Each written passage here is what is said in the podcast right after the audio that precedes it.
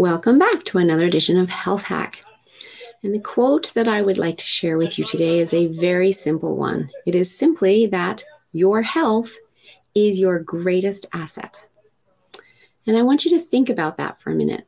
You probably think of your house as being your greatest asset, or maybe it's your car if you don't own a house.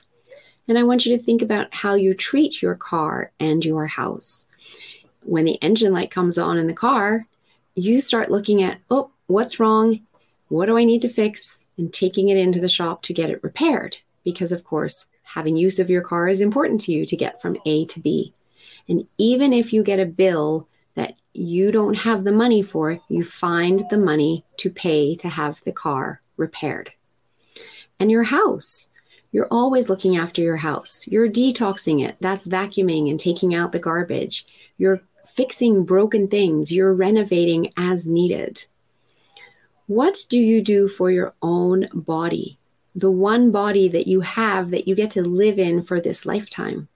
Do you take care of it the way you take care of your car or your house? Your symptoms of sickness are like your engine light. If you notice a symptom, don't ignore it thinking, ah, it's just aging, it's my seasonal allergies, it's my genetics and simply ignore it and push through as society has taught us to do. Instead, get curious like you do with the engine light in your car and go, What's going on? What is my body trying to tell me? What do I need to do in order to resolve this symptom?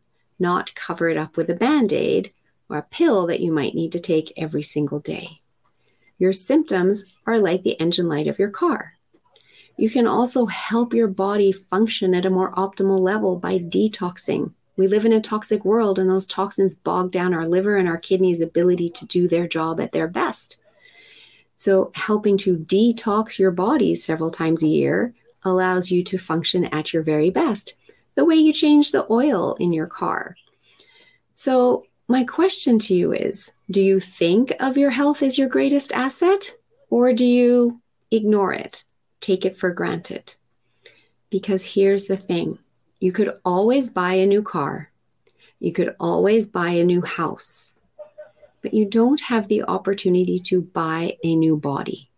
And that is why I consider that my health is my greatest asset. Do you? Comment below. How does this way of thinking resonate with you? Let me know.